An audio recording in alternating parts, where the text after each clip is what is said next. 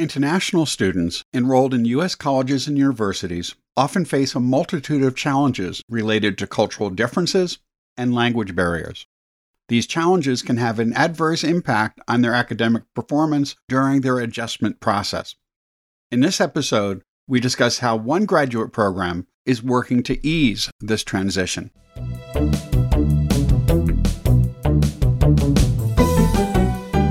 Thanks for joining us for Tea for Teaching, an informal discussion of innovative and effective practices in teaching and learning.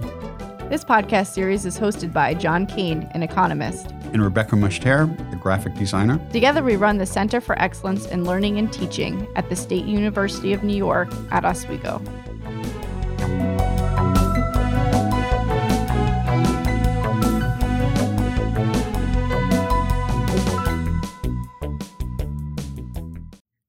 My name is Fiona Call. I teach in the Department of English and Creative Writing here at SUNY Oswego, and this is my turn to sit in as a guest host. We should note that this podcast was recorded in the third week of February 2020. Many of the plans that are discussed here have been altered as a result of the nationwide shutdown of institutions of higher education since the onset of the global pandemic. Our guest today is Don Donaldson, Don is a lecturer in the Miami Herbert Business School at the University of Miami. He is a recipient of a Spring 2016 University of Miami Excellence in Teaching Award. Welcome, Don. Hi, glad to be on. Today's teas are sweet cinnamon spice. Are you drinking tea? I'm not drinking tea, but I do actually have a gift from a former student. Oh. I was told it was Chinese tea, but then another Chinese student said this is not Chinese. Well, you can say we're drinking tea and you're looking at tea. I guess that counts. I am looking at green tea. And I am drinking a ginger tea. We've invited you here to discuss a program that you have proposed and are working on at your institution to help students from China adjust to cultural differences in how classes in the U.S. are taught. What prompted your interest in this issue? We've had a, large influx of Chinese students at the university. That's probably the main impetus that prompted this. I asked our institutional people for some data, and just in the graduate business program, we've had our Chinese population double just in the last year. So we're up to about 400 and something in the graduate business program. And undergrads, we have about 1,500. And we're not a large school. That's about 15% or so of the entire population. And so I've seen noticeable increases in Chinese students in classrooms, especially in the STEM specialized master's programs which they're very attracted to for some visa reasons and perhaps other reasons. And so I actually had a section. There was 16 students, 15 of whom were from China. Not by design, just this is how many Chinese students we have, and sometimes that's that how it worked out. And I started noticing some differences in how the Chinese students were interacting in that class when they were mostly surrounded by their peers from China than the Chinese students who, in the past, there was one or two Chinese students you know, in a section of 19 or 20. But now there's four or five. This semester, actually, I have more than half in every single section from China. And so I started noticing that in that one section, it was all Chinese students, except for one from South America. The interactions were a bit different. And then discussions with colleagues how to improve teaching. The courses that I teach are classes on critical thinking and problem solving and communication. And so the class participation is an enormous component of the class. We teach critical thinking by forcing people to do critical thinking. And so the trope, I guess you might say, not just of Chinese students, but of a lot of international students in general, is that their language barriers are most pronounced in a class like that. And they participate less in class discussion and they have difficulties with communication. Most of them, in my experience, have been difficulties that only they perceive, difficulties that aren't actually barriers. But all of those issues I found true with the Chinese students, but amplified to a much greater degree. And that's the general consensus among colleagues. And so as numbers started to grow, we actually created a course, a different numbered course from the core course that I teach in the graduate program, exclusively for non native English speakers, because putting them on the same curve is really problematic to their grades when there's a heavy written component. But at the same time, we have academic standards that matter. You can't just give them a separate section. So we created a separate course. And so it's different numbered. And it's essentially the same course title, except for non native English speakers. And so as I had the accidental almost all Chinese student class last semester, I said, hey, I should probably take advantage of this opportunity to test run the spring semester, which is now when I'm going to have by design a class of all Chinese students. So I started really trying to identify why would they participate when they did participate why didn't they participate trying to break down what it was that caused these issues that most faculty here observe with their reticence to participate and lack of comfort with speaking up. Can you talk a little more about the general differences between classroom interactions that you've observed in students from China as opposed to perhaps students who are mostly American? So it's actually changing now because of some of the stuff we're doing. Where we were at that began all this was they pretty much do not participate in class discussions. It's very rare that they do if you go full Socratic method and just start calling on people, some of them will participate when called on, but it's clear that they're uncomfortable with it. They don't quite know what to do. And some will just refuse, even when called on. There'll just be a minute or two of silence while they try to think of something or they kind of punt. And so with class participation in most of our courses in the graduate program is 20 to 30% of the grade. It's a significant problem that inhibits their success. And I think you're suggesting that there are multiple factors involved in this reticence. So it's not simply a language based issue, but also a cultural issue, that expectations around classroom culture differ so much that students really do feel unable to participate in a culture that feels so different from the one they've just come from. Exactly. So I started talking to students one of the things I noted that was interesting was they're very comfortable speaking after class, one on one, very frequent after class. And as I started having more Chinese students in my classes, it began to be a problem actually because I didn't have enough time in between classes to field all of their questions. And so I thought that was interesting. And then in the few instances in which they had to give presentations, so an assigned presentation like a stock pitch or something, they did remarkably well mostly. And in fact, if I went and correlated my grades based on nationality, I strongly suspect it would be zero on the presentations. Whereas on class participation, it was very strong correlation. So that got me curious. And I started asking them, why are you comfortable speaking to me outside of class, which I'm very appreciative of? The Chinese students in particular here, some of them I could put a cot in my office because of how frequently they would come to my office hours. And so it was clear to me that it wasn't an unwillingness or a lack of care, which made me even more curious because some faculty misinterpret the classroom behavior as an unwillingness or lack of care. And so I started engaging them, asking questions about participation, and the conversation just kind of grew. And I learned that the way that they do education in China, and there was some various experiences described, but pretty much all of them described an educational environment that they were brought up in, in which there is no mandatory participation as part of the grade. When participation is expected in class, it is almost always in the form of a show of hands. And in no instance did any student describe a situation in which they had an open class environment where they would, without being prompted, speak up and make a point or something. In fact, the word that was consistently used by students when I asked them what they think about speaking up in class is rude. They think it's rude.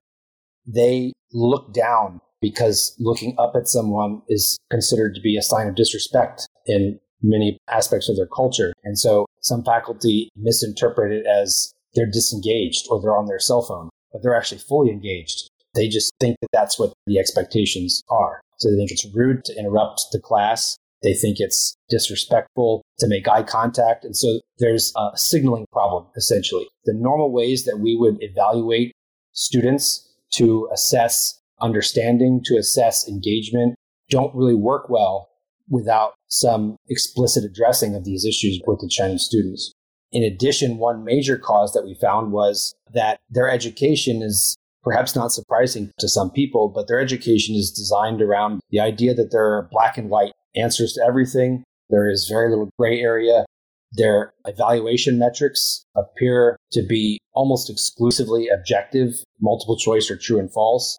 Even in their English language classes, it's objective metrics, which of course we all know the English language, for good or for bad, there are no objectively correct things. But they believe that there is a single correct way to make a statement in English. And so that causes a lot of hesitation in class because some students, they want to participate, but they spend time trying to figure out the right way for me to say this. Some other issues related to these issues with they've been taught that everything is black and white in even the English language is they fear embarrassment if they mispronounce a word.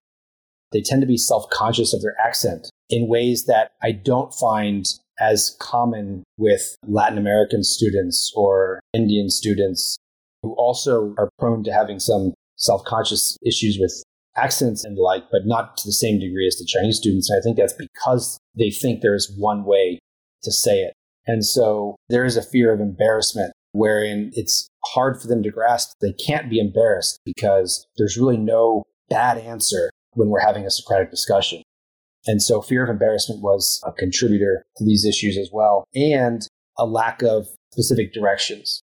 And so one thing that I found most startling as I was going through these informal focus groups with Chinese students is the number of them who could not articulate what class participation means in any way that aligns with what we know class participation to mean. Many of them thought that class participation simply meant showing up and that they would get their points from that.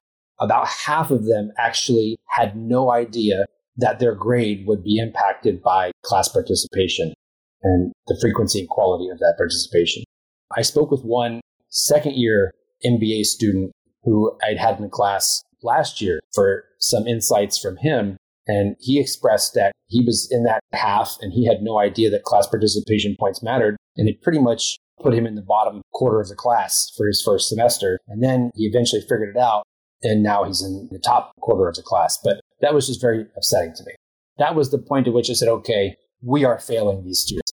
It is not incumbent on them. We are not putting them in a position to succeed. And that was the real fuel to the fire to actually do some programming and create some initiatives to try and prepare these students for success better.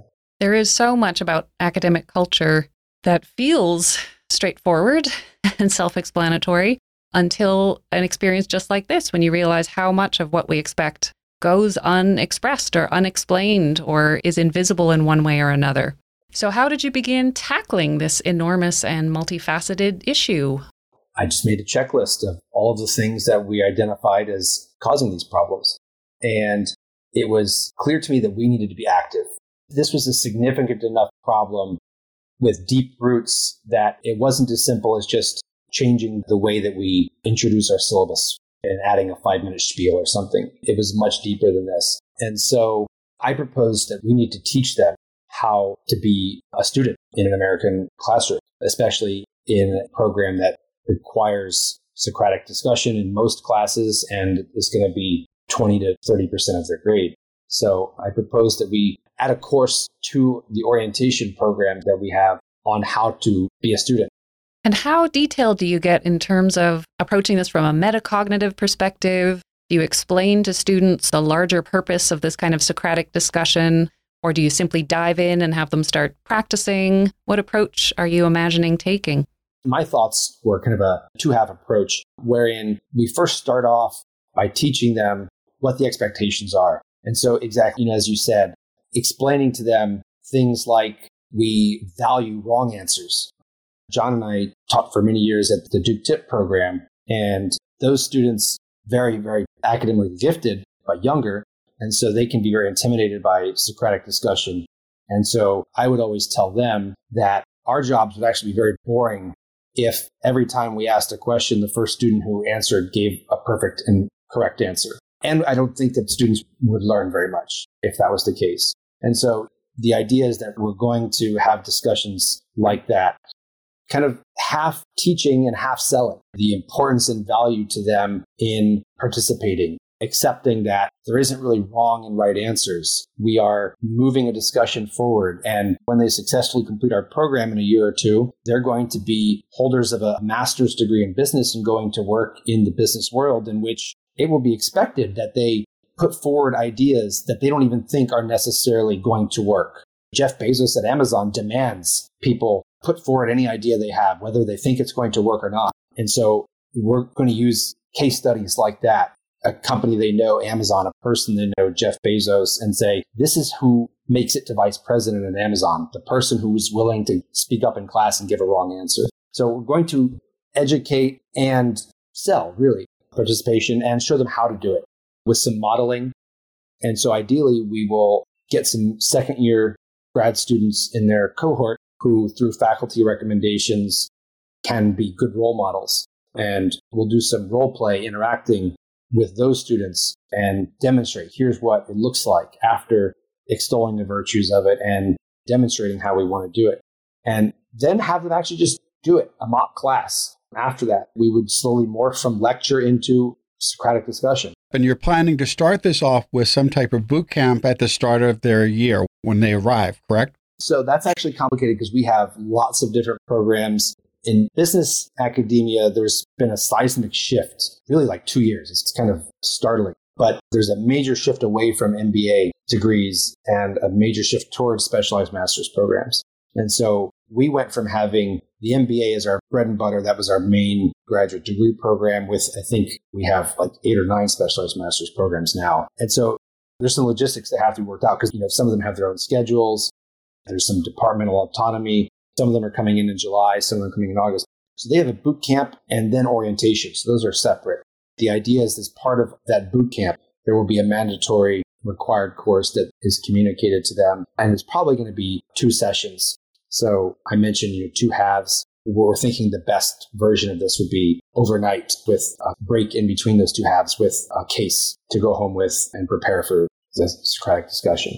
I'm wondering how you might incentivize an openness to failure or to wrong answers. Let's say you're not Jeff Bezos, don't have someone's employment in your hands. Have you experimented with or thought about or planned for ways to not just encourage students to take these sorts of risks in the classroom, but to actively acknowledge and perhaps even reward that sort of wrongful, rightful risk taking? Right. So Yes. And a couple of things that I've already tried out this semester with that all Chinese section that I mentioned. I started off that class by saying, Ni hao, huan ying wai da lo ban, which is a truly butchered way of saying, hello, welcome to my class.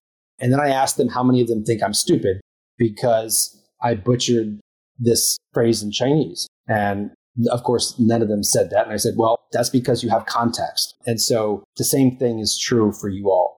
If there's a student who's born in Washington, D.C., and has lived their entire life in the United States, and now they're in a master's program and they're making grammar mistakes, I should rightfully judge them as having a lack of effort or some kind of problem. But for someone who is not a native English speaker, inductive reasoning does not allow the same kind of leap.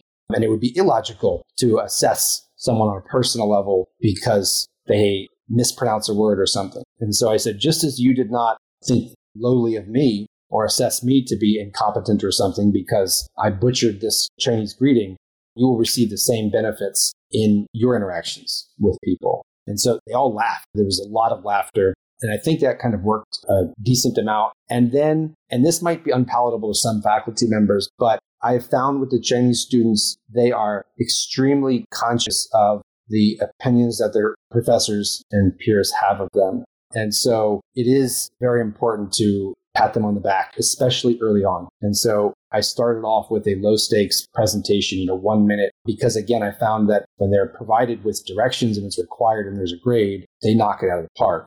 And then intentionally pointing out the good things that making them feel kind of safe and that they're not going to be embarrassed. Someone will mess something up. They'll mispronounce a word or something and we'll point out that it didn't matter and no one laughed at them and that sort of thing. And so I found that doing that early on has helped in this section. And then in addition to that, the other main incentive that we're playing with is changing class participation grades to more periodic updates rather than what we typically do, which is just one of the last things that's entered into our Excel spreadsheet, probably after they've already gone on spring break. And because the updating of it and the feedback, and John, I'm sure some of the other episodes I listened to that coincides with the importance of feedback on making better choices. And so not making it a surprise letting students know that their lack of adjustment to American culture is actually harming their grades early on makes it much easier to adjust than when they find that out after the fact. So this will require some adjustments, not just from the students to adjust to American institutions, but also from faculty. Absolutely. If you're a faculty member at a, an institution that wants to be a global institution, you have to think globally and you can't just expect every student to show up in your classroom Americanized. I think it's kind of silly thinking, really, to just demand that the students Americanize themselves or Westernize themselves and sink or swim because we're not setting them up to have good outcomes. And that's what we're here to do. We face some similar issues here. We've tried to focus on working on faculty to change the way they teach classes, but that only reaches the faculty who actually attend those workshops, and students need to adjust to a wide range. And so I think there's a lot of merit to this approach of working with students to help them get acclimated, especially perhaps in a business school where many of the students may want to go and work in farms where that type of participation and that type of activity is expected. So it's also partly an introduction to American culture as well as just American educational systems, which in a master's program in business would seem to be really appropriate. Absolutely. One of the drivers of the growth in specialized master's programs for international students is STEM degrees get an automatic two year work visa, which is very attractive. And so it's pretty clear that, especially in those STEM credential degree programs, that their goal is to take advantage of that automatic two year visa and get employment. And it will impact them very quickly if they don't acclimate to the classroom environment, which, as you said, we do model business environments. And so I tell my students that we're going to behave as though we're in a consultant team meeting in class. You're absolutely right that it's beyond just a procedure for how to get grades. It is training for bigger things beyond the classroom. You mentioned that this program is focusing on master's level students, but that university also has a large number of undergraduate students. Do you think that this is a model that could be expanded to address that slightly different student population? I think so. Logistics would be an issue, of course. Would probably have to recruit more help, but scaling aside, I don't see much difference at all. I do teach a handful of undergrad sections every once in a while, and the issues thinking back are identical. I have a slightly random question. Do students from China come to America with a pre existing idea of what college is going to be like, what graduate study might be like? Is there any access they have to set up any horizon of expectations for them? This is not information that I got in our focus groups, but my observations I strongly suspect that it's something they don't even think about. It's kind of like you don't know what you don't know. And they're startled to find that it's not just what they have been doing for the last 12, 15 years of education. When they've been adjusting to a school system for over a decade, it's pretty easy to base your expectations on what you've observed in the past. Right. I too interact with international students in a slightly different context in an English literature department. Well, that's got to be tough. And many of the issues especially that black and white thinking you're describing, are amplified in my discipline. But I always do ask them, partially by way of getting them to think about their own expectations. You know, what were you imagining this class might look like? And often they do have some sort of pop cultural version of what school might be like that emerges in a fascinating way. They have particular reasons for wanting to come to America in the first place to study. So I was just curious as to whether or not you had any insight into that version of things for Masters of Business students. No, I think they just value an American degree in business. Some of them do come from American undergrad institutions, and those students generally have already acclimated. But most of them are coming straight from China. Many of them, the day before orientation was their first day ever in the United States. That's really scary. And so they show up at the airport and realize that they're not nearly as good at speaking English as they were led to believe. And so I think there's a lot of just very understandable ignorance of what they don't know. We're using a lot of social media and we're encouraging a lot of social media use. Our Chinese students to communicate with their peers back in China, both as we find it's a very good recruitment tool and also to help with that kind of expectation. One of the other things I hear from the students I interact with who have come from China is their shock at how quickly Americans speak English, how fast professors speak in the classroom. And that's a tougher one to handle in a boot camp class, I suppose. And I find myself simply trying to reassure them that they will be surprised at how quickly they adjust and they just need to give it some time and some practice. But it's a very real source of anxiety for them in those first weeks of the semester.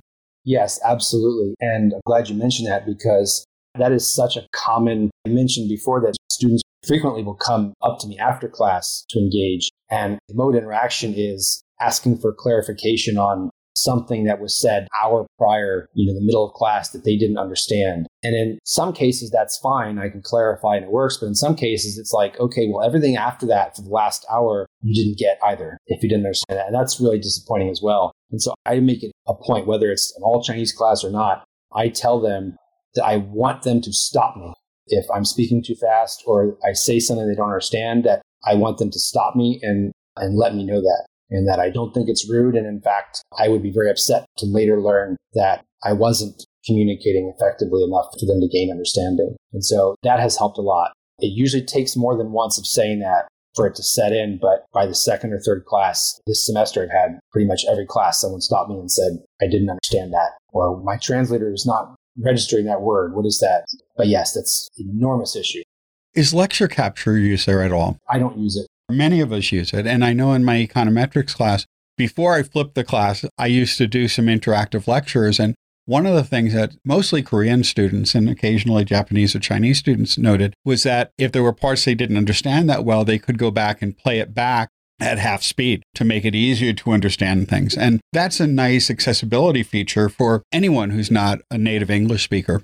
Another option might be to let students record things too, and then they could go back and play it back at a reduced speed until their understanding was able to keep up with the actual rate at which we speak. Interesting that you mentioned that because one thing that came from the Chinese students themselves in these focus groups was pretty surprising number of them who said that we should ban electronic devices completely because they said that they're so much more than American culture. They're wed to their electronic devices and they pretty much admitted that you are going to have some engagement issues unless you just forbid the electronic devices. It's interesting that they can recognize a certain sort of problem and are asking for help, I suppose. Well, they asked for help after the semester was done, and they made me promise to not name them if I implemented a ban. So there was some strategy involved. I said, that's critical thinking. But there is also the capability of a recorder, which would not be that much fun to interact with. So right. there are devices that could work that would not be distracting. I'm really struck by the way in which you're paying attention to a very specific cultural group here and you're adjusting to very specific problems that that group has. You mentioned your checklist of things you know are happening and your desire to find the source of those things. But I can't help but think that the adjustments you're making are, in fact, adjustments that might benefit all sorts of students, all sorts of students for whom academic norms are a little bit hard to penetrate or to understand students who might have cognitive differences and struggle in discussion situations in particular. And so your particular intervention here seems to open out into a larger issue of what inclusive teaching might look like. Absolutely. And I've actually had that same thought. We're singling out Chinese students in this boot camp. Is there a problem with that? And is there some perception bias on our end that we don't recognize these same issues with some other groups? But I think it's very institutional. It's not just culture by culture, it's institution by institution. What we ended up finding is because of our very, very heavy South American roots, our Latin American students, our non native English speakers who are native Spanish speakers, I think they feel more comfortable here than they might in many other institutions. And so you could have these same exact kinds of problems rearing their head, even maybe 100 miles north of here in another institution where there's not a critical mass and those kinds of deep connections. We even offer some of our core courses in Spanish. And so I think they feel very comfortable. But it, it struck us that wouldn't take many changes in our circumstances for them to be in the same boat, perhaps, as we've found with Chinese students. So, absolutely right. We do usually finish up by asking, what's next? What's next is interesting because the virus issues. And so we are probably facing deferment of admissions to spring 2020. And so what's immediately next is adjusting on the fly as those things develop. But as far as the specific issue with helping students acclimate, where I would like to go next is just keep learning, keep having these discussions with students. So I had 20 something odd students participate in a pretty lengthy focus group session with me. That's not enough. And so keep learning, start implementing some evaluation methods on ourselves. As John mentioned, sometimes it's difficult to get faculty to cooperate with things, but ideally we would mandate standard language on class participation in all graduate syllabi. We would mandate periodic updating of their score on that. And we would even add in our reporting metrics how the scores are changing in those classes that are doing that. Are they improving after we give them the first update? And so learning more about the students and the issues that they face so we can better serve them, I think is what's next and really probably what always should be next. That's great. Sounds really good. Good luck with all of it. Thank you. Sounds like a very worthy intervention. Thank you, Don. It's always good talking to you. Thanks for having me so much.